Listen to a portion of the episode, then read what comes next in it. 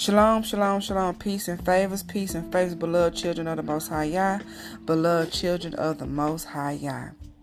So, family, some of y'all are praying for finances and you have not received these finances. You've been praying, you've been asking our Father to, to bless you indeed and enlarge your territory, which is your finances. But our Father says the reason you have not received these finances because He knows your intentions. He knows that you really need these finances to to serve your own pleasures. Okay, you're not trying to serve the kingdom of Yah. So, beloved children of the Most High Yah, you need to sit and reevaluate yourself. Okay, reevaluate yourself, beloved. And you need to ask yourself, why do you really need these finances? Are you intentionally needing it for your own self gain? Are you trying to enhance the kingdom of our Father Yahuwah?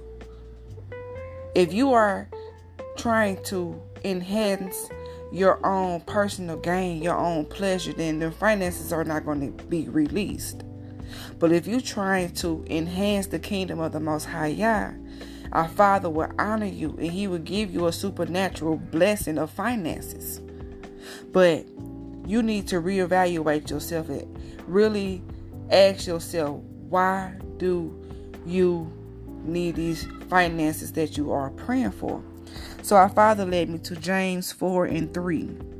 And it reads, You ask and do not receive because you ask evilly in order to spend it on your pleasures.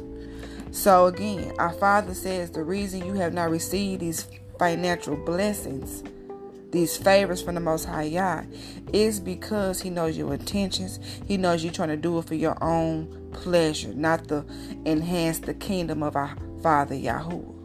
So reevaluate yourself, beloved, is this for you? And by that being said, may the shalom of our Father Yahuwah be with you.